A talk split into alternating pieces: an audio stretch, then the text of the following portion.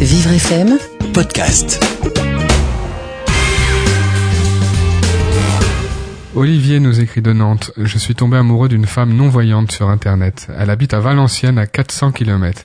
Je redoute notre rencontre en vrai. Est-ce que je vais bien réagir à propos de son handicap que je ne connais pas pour l'instant sur Internet, mais qui a des conséquences dans la vie?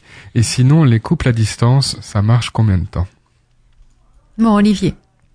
C'est intéressant parce que euh, votre question, elle pose, euh, bon, elle en pose plusieurs. Euh, alors, vous redoutez votre rencontre en vrai, ben vous redoutez votre rencontre en vrai comme tous les couples qui se rencontrent sur Internet. Voilà. Qu'on habite à 400 km ou à, ou à 3 mètres, c'est la même chose. C'est-à-dire que bien sûr, quand on commence à, à échanger sur Internet, eh ben, on se demande toujours à qui on a affaire quand même pour de vrai.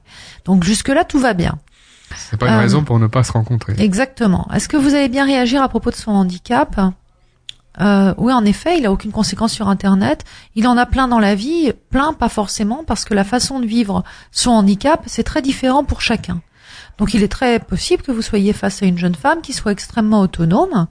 Voilà, et qui vous le montre d'ailleurs, et qui vous explique que finalement, elle n'a pas tant besoin de vous que ça, parce que euh, elle se dérouille. Hein, elle a pas. be- Je vous signale quand même qu'elle vit sans vous. hein, elle, est sur Internet. euh, elle a fait des rencontres. euh, voilà. Donc, euh, euh, elle n'a pas besoin d'une assistance là. Elle a envie de rencontrer l'amour. Donc voilà. Euh, plein dans la vie, c'est vous savez, on se fait beaucoup d'idées préconçues, mais on a tous un handicap en réalité, hein, tous autant qu'on est, et il faut bien vivre avec les handicaps de chacun, j'ai envie de dire. Mhm. Et lui a pu se préparer justement à cette situation, et- et- puisqu'ils en ont parlé avant. Non mais oubliez le handicap, euh, Olivier. C'est pas la question. Le handicap, c'est pas la vraie question. Le- la vraie question, c'est qu'est-ce qui va se passer pour de vrai avec cette femme quand vous allez la rencontrer? Et faites confiance à votre cœur, faites confiance à vos sentiments. Voilà.